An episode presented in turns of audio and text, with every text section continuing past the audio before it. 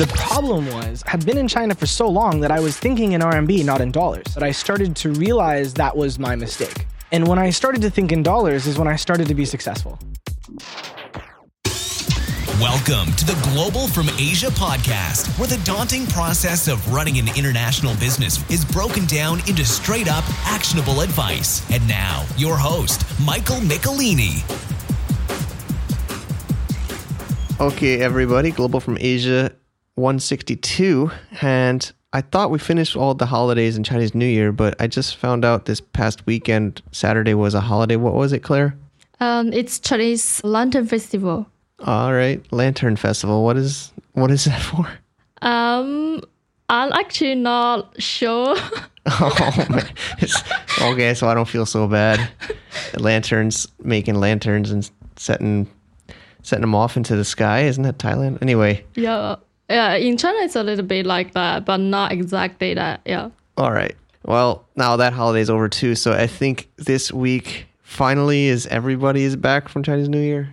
Yeah, I, th- I think so. Mostly, yeah. no more no more holidays, so I, I know there's always people frustrated with, you know, ordering from factories and China business, but we should be fully, fully back now. And uh, things are heating up for Cross Border Summit. We pushed it out on our official account, Global from Asia, if you guys want to follow official account, and we'll get some great feedback. And they're chatting over to Claire. What what's people been saying?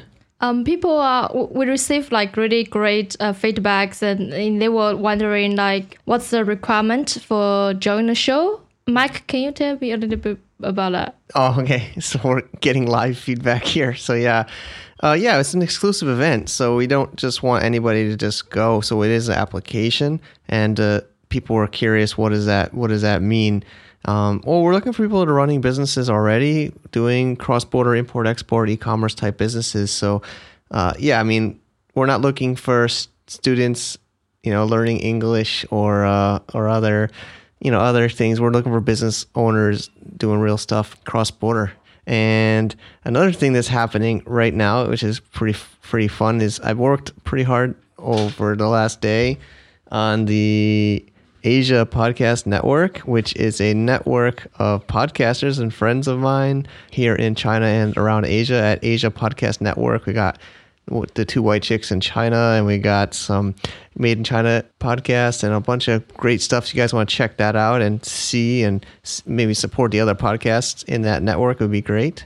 So if anybody's interested in getting involved with any of these couple of things we've been talking about, uh, you know, Claire is here helping out, and you can add maybe WeChat is best, Global from Asia, to chat to her, or shoot her and me also an email at blog at globalfromasia dot com. And let's get this new, new year's going. And now for this week's show, we have Sean Weisbrot. He is the Need to Know connector here in Shenzhen and throughout China, hosting events in the past, moderating amazing expat WeChat groups. And he is here on the show we did during Chinese New Year, so it was nice and quiet for us. We were in a, a garden complex right outside of Coco Park.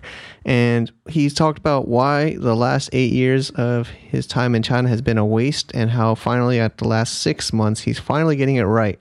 So he gives us some interesting insights, and I even learned a couple of things and got some tips. So let's tune in. And as always, show notes are at www dot globalfromasia dot com slash episode one sixty-two. Okay, great. And let's listen to Sean. So welcome, everybody, to a Global from Asia podcast. We are here in Coco Park. It's park, I guess you call it, right? So Sean Weisbrot got us here, and uh, it's been a friend for many years, and it's great to have you on the show. Thanks for being here, Sean. Yeah, unfortunately, we only see each other once every year, so that's what I try to tell people. Well, one, I've been kind of cooped up in my, my house with my, my family and everything, but also Shenzhen's so big, right? Like there's Shekou, Futian, like uh, all these different Luohu, and then all these other districts popping up everywhere, and it's like our. hour or more sometimes between places. Or yeah, I left at one ten and I got to you about one fifty. Crazy. Well, thanks for thanks for traveling over here, and uh no big deal, the food's good too. Yeah, we had some nice Vietnamese, mm. and uh, it's been really cool. And we were chatting over, it's Chinese still Chinese New Year now as we're recording, so it's still quiet a little bit. Well, it's not as quiet as it used to be in Shenzhen. We're talking it's, it's about half capacity now of the people, something like that. And uh, so You've been in China eight eight years now, right? Almost nine. Almost nine. July, July will be nine. And we were chatting about that on WeChat, mm. and you were saying, uh, which is kind of sparked this whole interview, because we've been trying to get you on the show and trying to find some cool things to talk about. That, that's been about a year process as well. Yeah, I know, I know. And uh, well, maybe first, I, I've I've gotten to know you from a lot of different ventures. You're a great business connector and business person here. Try to be. And uh, doing great things for the community. Maybe first you can introduce yourself and what you're what you're working on. Uh, what I'm working on right now. Yeah, or, I mean, or however however you like to be. I'm working on getting out of China. Oh, interesting. Yeah. Um, actually, right now, so about a year ago, I started working on helping Western startups in China to get connected with Chinese investors, mostly because there's a huge need and a huge gap that hasn't been filled. A lot of the people I found basically don't understand Chinese culture. They come here because they want to interact with Huaqiangbei. They want to get factories, or they want Chinese distribution, or there's some kind of go-to-market strategy, but there's a lack of understanding of the cultural aspect of how to make it happen, or there's a lack of funds. And so uh, because I'm fluent in Mandarin and my job is to connect, it's easy for me to find potential investors that could be good matches for these people. And so I've been doing that for the last year. Cool, cool. And today's topic was, yeah, like, you were asking me how long I've been here. Almost, almost ten years. You're you're going on nine, so pretty close. And you were saying in our discussion, like, uh, the last eight or so years were, I'll let you say, but maybe not as effective as what the last few months have been. So yeah, essentially, I feel like my entire twenties in China were wasted. Oh, um, it's it's a good thing and a bad thing. No, granted, the first five years I was an English teacher.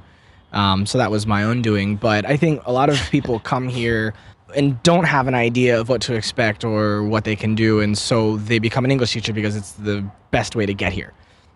Unfortunately, a lot of people get stuck in English. And I, I knew at about four years in that my Mandarin was really good. I was living in Wuhan, which is a, in Hubei province, central China. And I knew that there was no future for me there, but I liked China. I wanted to stay. Very so cool. I came down to Shenzhen and I got a job as an H R manager for, of course, an English school. And I did that for a year. And then I got fired because I had a concussion. My boss was uh, not very symp- sympathetic to hmm. my plight. Interesting. There's That's legal? uh, he get, he allowed me to, to keep the work visa, so whatever, and, you know, mm. it is what it is. Okay. Uh, but then I ended up going into nonprofit because after I hit my head, you know, I kind of just... things changed uh, in my mind, what was important to me at the time. And I wanted to be in society in China. I knew that I could speak Chinese, but I, I never felt like I did anything of value. So I wanted to do that. And I ended up uh, working with a guy, Glenn Cornell, who's now in the States. Uh, we started this thing called the Idea Exchange. We did that for, well, him and I did it for one month. And then he was like, well, you know, look, I don't really have much time. I can't continue, but uh, it's yours. Keep it if you want. So I started a company and worked with my ex-girlfriend, well, we were together at the time, uh, for two years to build it into a community that was well-known across the country, actually. Definitely, yeah. We had people on our public WeChat talking to us literally from every province. We even had one person from uh, Tibet who was subscribing to our account. It was really, really cool to see that we were a, a countrywide thing. Very cool. Um, and then eventually I kind of ran out of money and decided to stop and ended up getting a job with uh, a company called Expats Express, and that was a Chinese company in Nanjing. I was still based in Shenzhen, but I was essentially promised equity in the company um, for my executive position. I took a salary that was a third of what I should have been getting because they were new. And I ended up getting screwed, didn't get any equity, walked away, but had all the money and more than what I had heard than I had before. Uh, I got fired a few years prior. Basically, for those few years, I didn't have a full-time job doing the Idea Exchange. I was... Yep. Uh, living off of my savings, essentially, for several years. And uh, I went broke, stopped, got the job, resaved all that money back. And then, uh, you know, when I left the job, I started to do the stuff with uh, the Western startups about a year ago. Yeah, very cool. So very long, tumultuous. Yeah, I mean, there's lots of crazy, juice, lots of juice in there. Yeah. I don't, I mean, I met you from Idea Exchange. I remember yeah. you were, you were doing great, great work. And uh, I still, still, still doing well with it. this day, as far as I know. I mean, I know you're not involved, but I mean, you created that, and, and you really should be proud of it. I don't, you know, I don't really think it's a, you can look back and think the last few years here were a waste. I mean, I think even that project alone with all your others, you build your connections. Like I've done Startup Weekend, which, you know, some people might have said also is, was a nonprofit and kind of a, some people could say it was a waste of time or others for me. But, you know, I think a lot of this is about building the connections. You know, you're definitely a connector. I think I'm a connect, try to be a connector too, as well as a dad, dad now. But, uh, I, you know, I think I'll, you've I'll done you, great things here. I'll tell you why I think it was a waste of time. When I was doing all of those things, I had the mindset of helping people, but I forgot to help myself. Mm-hmm. And I didn't have a business mindset. So I didn't know how to use the network I was building to make money. And it took me until a few months ago, or up to the last year, to realize how to really use my connections to make big money. When I was doing the Idea Exchange, I would get opportunities to give speeches and make two thousand R M B for a speech. two thousand R M B is like three hundred dollars. It's not that big of a deal. It's really small money, if you think about it. A lot of people that are living here locally might go, wow, well, two thousand mm. R M B, like, it's really nice. You should be lucky. But, like, this would come along once a month, once every two months. It's small money. The problem was I w- had been in China for so long that I was thinking in R M B, not in dollars. Yeah, this is a mistake a lot of us make. And it wasn't until a few months ago that I started to realize that was my mistake. And when I started to think in dollars is when I started to be successful. I said, I'm in China, I'm fluent in Mandarin, and yet I'm not successful. But surely there are people that are successful. One of the problems that I had was through all the years that I've been here, most of the people that I were friends with were also foreigners that were not successful. And so I had this mindset that foreigners in China cannot be successful. Mm. And then when I started to think in dollars and I started to talk with new kinds of expats, I started to go, wait a minute, there are foreigners, and there, some of them are making millions of dollars a year here. But we just don't see them because they're too busy making money. Now, that's a curse and a blessing. A blessing in that if they can do it, so can I. Mm-hmm. But it's a curse because, well, if they're making that kind of money, what do they do with their time? And so I came to the realization that if I want to become wealthy and live the life that I want, I have to expand my mind outside of China. And I have to do things that are beyond this country as much as I do inside this country. So Uh, a few months ago, I was talking with Meyer, and yeah, yeah. Uh, Meyer is uh, my mentor, and Mike also knows him. Yeah, he's him. Great. He's, uh, he just had a baby girl. Yeah, a few days ago. Yeah, that's awesome. Um, so he's an Israeli entrepreneur doing um, Amazon stuff in China uh, for almost ten years as well. Yeah, yeah. And so he, he had kind of helped me to realize that I was the connector. You know, this was like a year ago when I when I first met him. He was like, you're a connector. You should make money connecting with people. Yeah, okay, okay, okay. Um, so we were talking a few months ago, and I decided to go to ho- Thailand for a holiday. I was really, really just over China at that point. I really just needed a break. And I, right before I went to Thailand, Tim and I were talking about a course, and we ended up calling it WeChat Millionaire. Nice.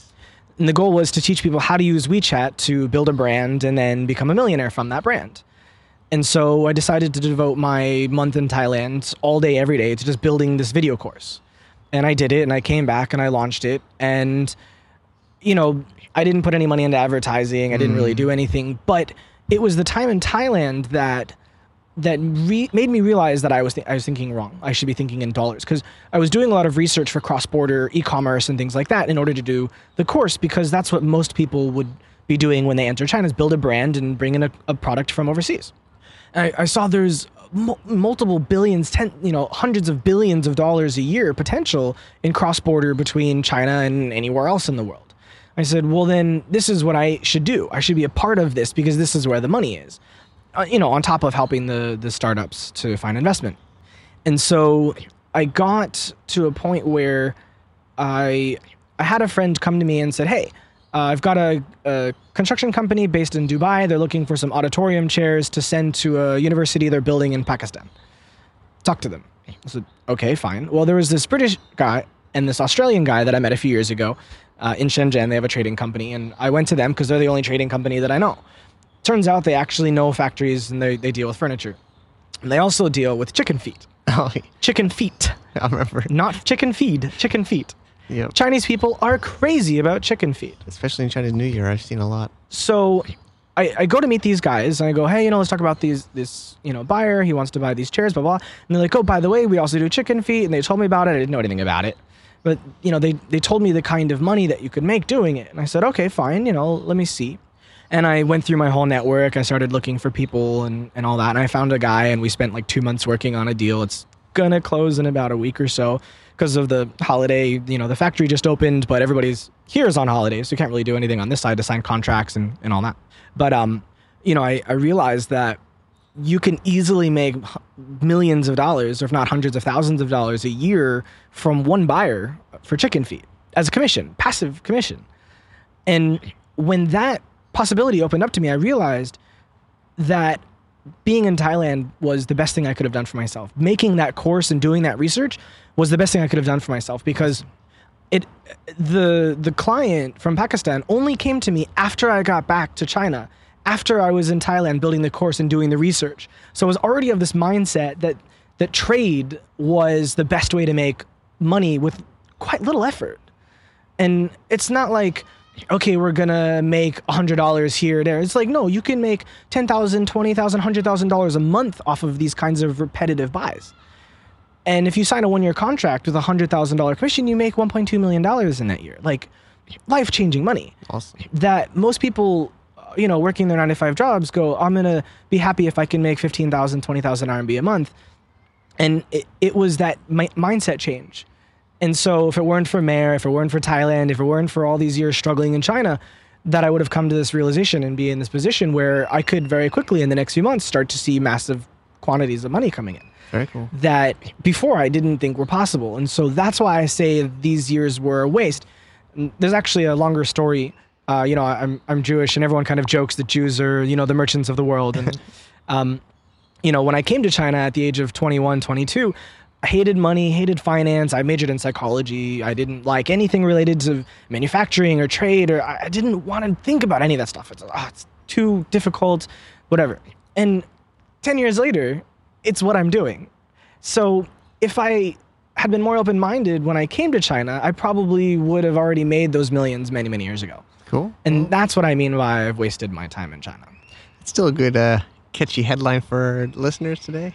Think that uh, people need that. I mean, it's like uh, I always try to think of it as like M B A or like, you know, you're like, this is like really learning, right? I I don't want to disrespect people that, you know, do go through the proper education, but I think a lot of times the, the best education is on, on the ground. Absolutely. Doing it. I mean, I, I met people that studied Chinese in university before they came to China for years. And they came here, and I had been here for like a few months, and my Mandarin was already better than theirs. I didn't mm. learn a single word before I came. Interesting. So, you know, everybody learns differently, right? Yeah. Yeah, I mean... Some people need others to teach them, and others teach themselves. But, I mean, back to that mindset, or the, I think in China, a lot of us foreigners, we get stuck on saving money rather than making money. I, yeah, that's a mindset as well. It's why, yeah. my, the mindset of the wealthy is know how to spend in order to make more. Mm. Well, sometimes in, Invest you get, in yourself. That's that's a good one. Because, uh, yeah, I mean, a lot of us were always trying to get our rent lower or get the price of the f- product cheaper from the factory, you know, like... Yeah. A lot of times we get Maximize stuck, profit. stuck on that, where it's really probably spend more time increasing sales rather than trying to... Of course, it's important to reduce your costs, but maybe it's... You the, can outsource those things. And that's, that's a difference between a small business person's mindset and a big business person's mindset, where... A person who has the money or they have the wealth would go, I'm going to outsource all of this to people that I can hire. Let this person deal with negotiating with the factory to get my price lower. Have this person deal with making the marketing. And I'm going to make sure that they just, you know, have what they need to do the job. Whereas a small business person, which is what I've always been, I've I've only ever had two employees at my max. And now I don't have any because I like to work alone. That's mm-hmm. just me. But I used to try to get everything done and then I'd be exhausted. And I ended up, you know, doing the Idea Exchange was me and Lisa full time. And we ended up destroying our bodies because of it. I was twenty-seven, twenty-eight, and I was in miserable shape. Mm-hmm. It's taken me several years to rebound health-wise, mm-hmm. and I'm, I'm lucky that I was able to. But a lot of people, they end up using their health in order to grow their business, and they should be thinking about how they can grow their business so that they can protect their health first. It's true. I just went through digital detox, highly recommended. Yeah, I, you told me about it. I feel I, amazed. I but. don't think I could do a day without the internet. I, I would love to, but it's difficult with what I do. Yeah, it's, it was hard for me too, I think, but just powered phones off in the other room and walked out without a phone. It's, I have two phones, so. I remember when I used to travel in Asia many years ago, it was easy because you just didn't buy a SIM card. Mm-hmm. But now with my phone, I can roam anywhere in the world with my China SIM. Now, granted, who would want to travel with Chinese internet? Oh, it's horrible. It sucks. Being in, in Thailand or Vietnam and you've got the Chinese internet on your phone, it's the only thing you can use to access internet. You can't even get Facebook or Gmail mm-hmm, or any of that stuff. Mm-hmm. You still have to get a V P N. Craziness. So, yeah, I mean, we've, I think I've, most of us have, I mean, I'm not sure if for you, but for me, I've, I've had the China burnout for times. Like I totally. lived in, in the Philippines for like a year in two thousand ten. Or I was going between China and Philippines a lot in that time, but I think it's a natural phase. Do you think for for foreigners in China?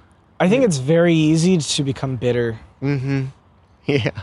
Because when now, granted, Shenzhen has fantastic weather most of the year round, but like right now where it's disgusting, it's it's easy to just go uh, and not want to get out of bed. Mm-hmm. Mm-hmm.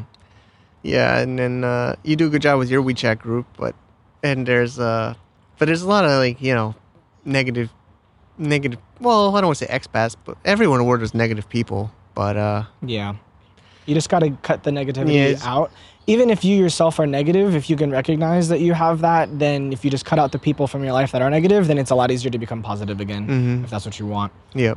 So hopefully people can, you know, I think think of it as an opportunity and not not be so negative. Like, the difficult challenges you're facing...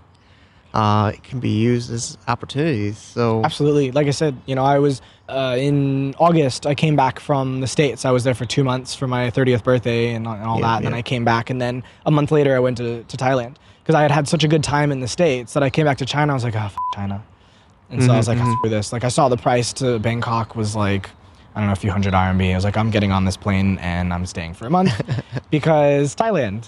It's, off. it's and, awesome. It's awesome. And that's really where my revelation happened. Like, you had your digital detox yep. on the beach, and you had a revelation about your life in some way. Yeah, a little bit. I had a revelation that's changed my life. And and I think most people are so busy chasing the money, they're so busy working, that they forget about themselves. They forget about who they are and what they want and what's important to them. And um, so, yeah, you can kind of call what I'm going through burnout, um, or you could call it a desire to expand myself. You know, sure. It depends if you want to look at it in a negative way or in a positive way. For me, my goal in twenty seventeen, right now I'm teaching myself Japanese. Yep. Uh, because, you know, Japanese uses, uh, they call it kanji. It's from Hanzi, from Mandarin. So I already know the hardest part of Japanese. I just have to learn how to repronounce them in the Japanese way. Mm. So I'm teaching myself uh, hiragana and katakana because it's it's very, very similar. Very uh, it's very simple, sorry. So my goal is I want to spend three months in Japan this year because I originally was supposed to go live in Japan, not China. But I've never been, and it's so close, yeah. and I already know part of the language. So there's like no reason not to. So my, cool. my goal from now on is to think less about China and think more about living in different countries and experiencing new things. So like I want to live in Japan for a few months and then maybe go to Israel for a few months and uh, for this year alone. Okay. Um, so I, I stress that, you know, having a full-time job is the worst thing you can do for yourself. Um, if you have the ability to control your money or at least have a way to make some money every month without working too hard to make it, if you can live in different countries and kind of experience things for yourself, if that's what you want, then absolutely you should do that because you only have one life. Mm-hmm. I definitely think travel is really the best way to open your mind, right? I mean, I was in New York City like five or almost five years, and uh, it was really depressing for me. And once I started, I went to San Diego for a little while, and then I ended up in China. Didn't think I would still be here, to be honest, but you just gotta find where life takes you. And uh, I think by seeing a different culture, realizing that not everybody is the same, and uh, different perspectives is, is amazing. Something I uh, thought about before we started today, and I, I didn't want to say it to you earlier because I oh. wanted it to be like special, I guess, for oh, now. Awesome. It was kind of my impression of Chinese people, uh, which is one of the reasons why I have the mindset that I have now. And I guess this is especially important for people that are, might want to come to China. Um, and that is what I see. And it's really hard for me to look down on Chinese people. It's hard for me to hate on them because I see, at least our generation is stuck between the past and the future. They desperately want to have a happier lifestyle. They want to fight for freedom of happiness because society is so controlling on young, is so controlling of young kids and, and doesn't enforce creativity or doesn't promote imagination in kids.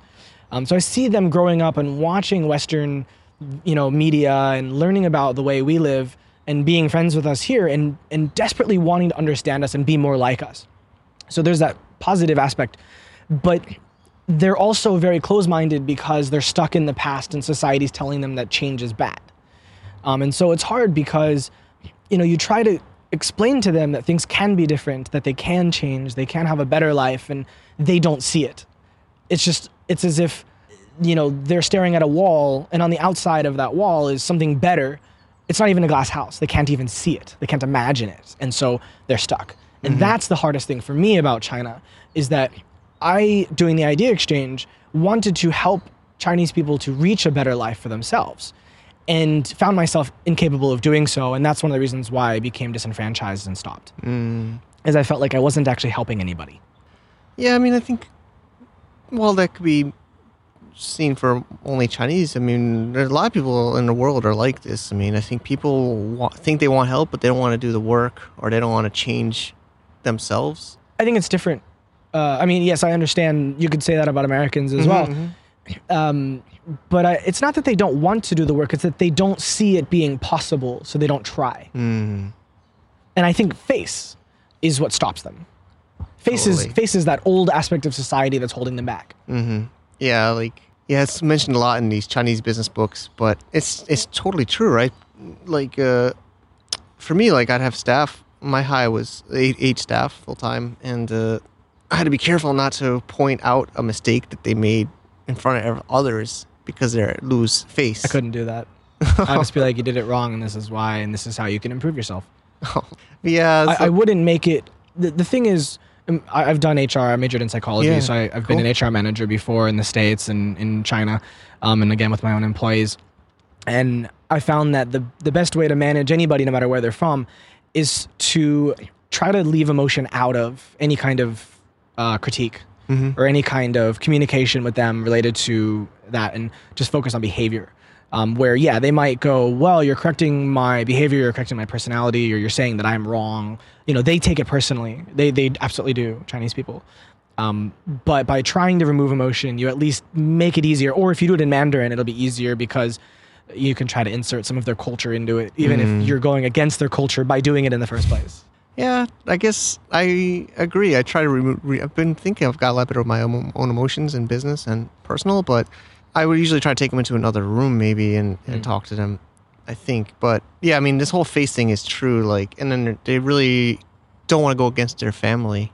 Whereas I think, maybe I'll speak for Americans, but I think more Western mindset is independent. Like, of course, maybe my parents aren't happy with what I'm doing, but I'm going to do it anyway, or they're going to hopefully support me.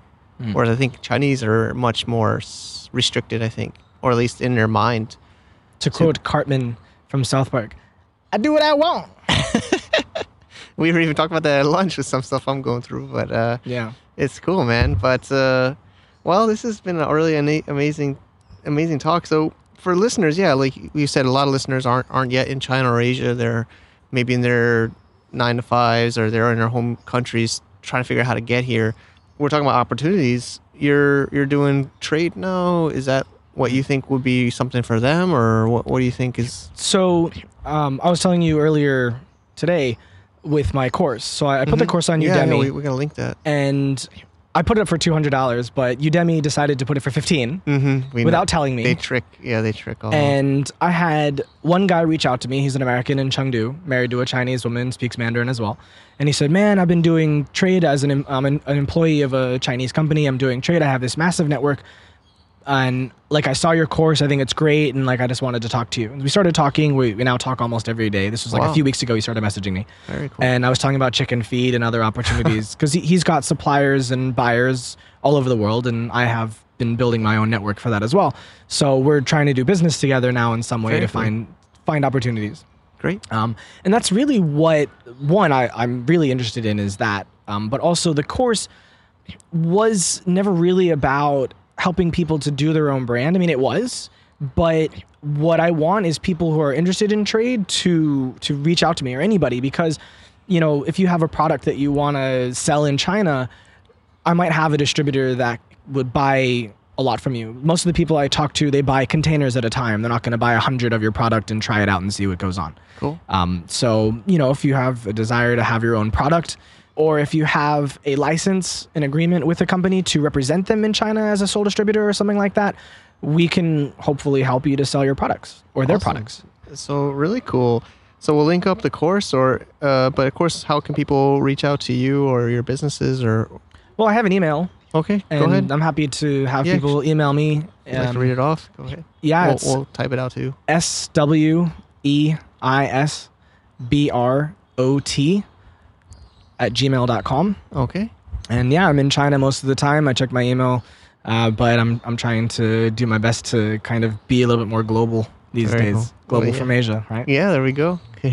Trying to, man. Well, thank you so much for sharing, and uh, we had some great conversations today, and yeah, hope, to I'm here. sure listeners will get a lot out of it, and and uh, best of luck for you in two thousand seventeen. Let's let's make some money. Yeah, cheers. Okay, and now we have another guest. This has been lots of guests today. Maggie, Maggie Michelini, what's up? Huh? You gonna say something? Say hello to the guest. Meow. There's meow. Meow. There you go. Meow.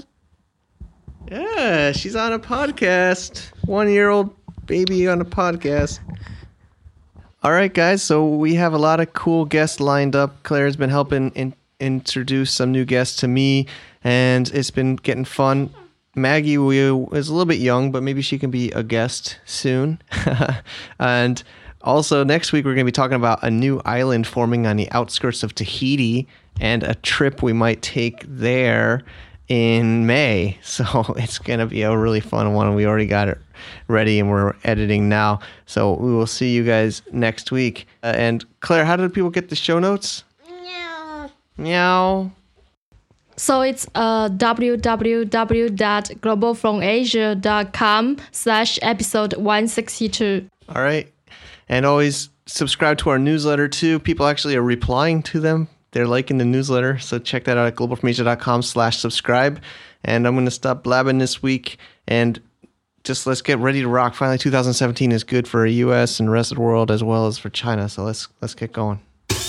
To get more info about running an international business, please visit our website at w w w dot global from asia dot com. That's w w w dot global from asia dot com. Also, be sure to subscribe to our iTunes feed. Thanks for tuning in.